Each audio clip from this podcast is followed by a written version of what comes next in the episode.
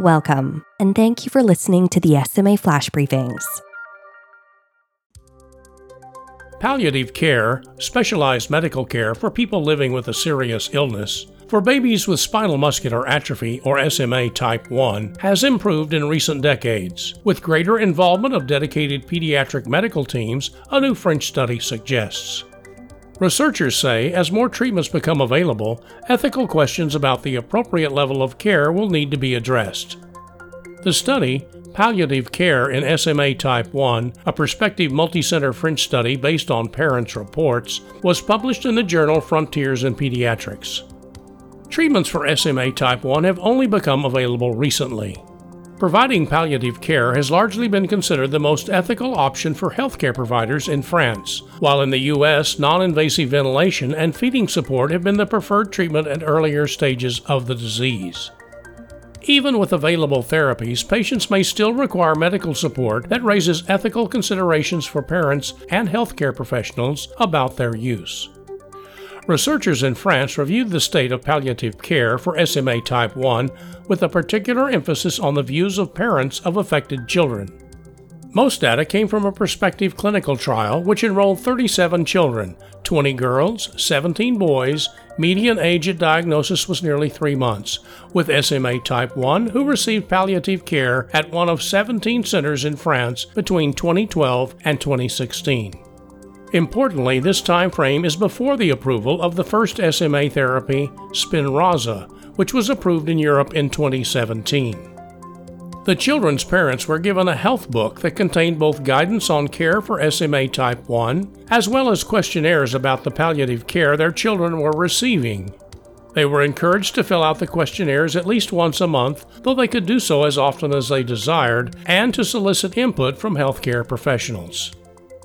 Palliative care typically involved therapies to aid breathing, oxygen therapy, to improve nutritional intake, use of a nasogastric feeding tube, to help with motor function, physical therapy, and to minimize pain, with analgesics, for example. Care given to these children was compared to that given to 43 other children with SMA who were also treated at centers in France during the same time period. Data collected through the French Pediatric Neuromuscular Network. Seven of these children had been treated with Spinraza. Results showed no significant differences in patients not receiving Spinraza in the trial to those in the other group. While the number of infants on Spinraza was small, they were more likely to receive non invasive ventilation and feeding support, but used less analgesics than children not receiving the medication. These findings were also compared to data from 222 children with SMA type 1 who received palliative care between 1989 and 2009.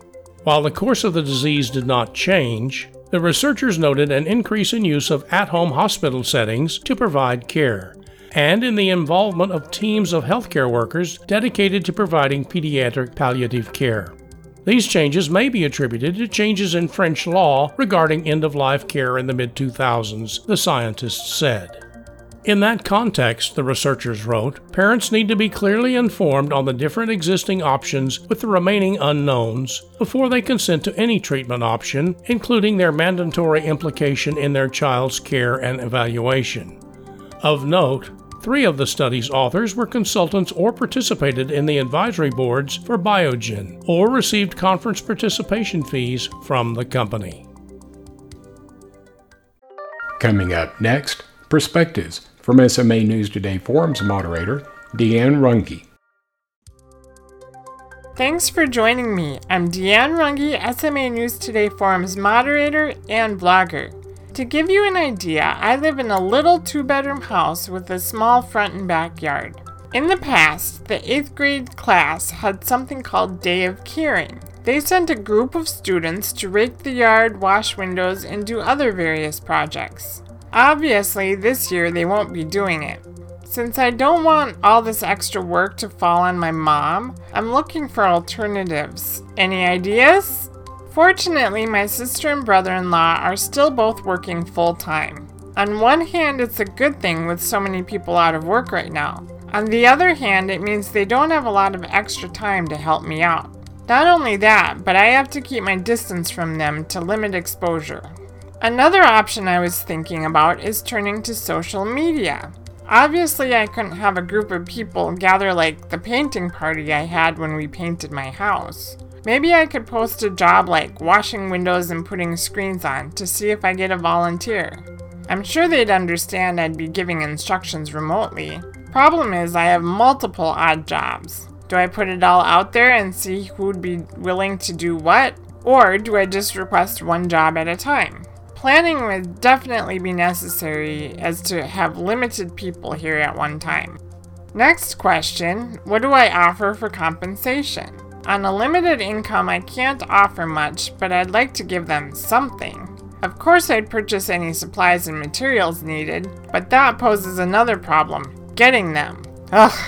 Let me know if you have any creative spring cleaning solutions. Head over to the forums, smanewstoday.com forward slash forums, to let me know your thoughts. Stay safe, stay healthy, and have a good day, everyone. The information in our flash briefings and podcasts are provided for informational and educational purposes only.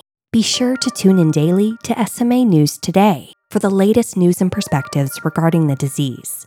Discover more content that might be of interest to you at www.smanewstoday.com and be sure to follow us on social media and join our SMA News Today forums, a trusted SMA community ready to welcome you anytime.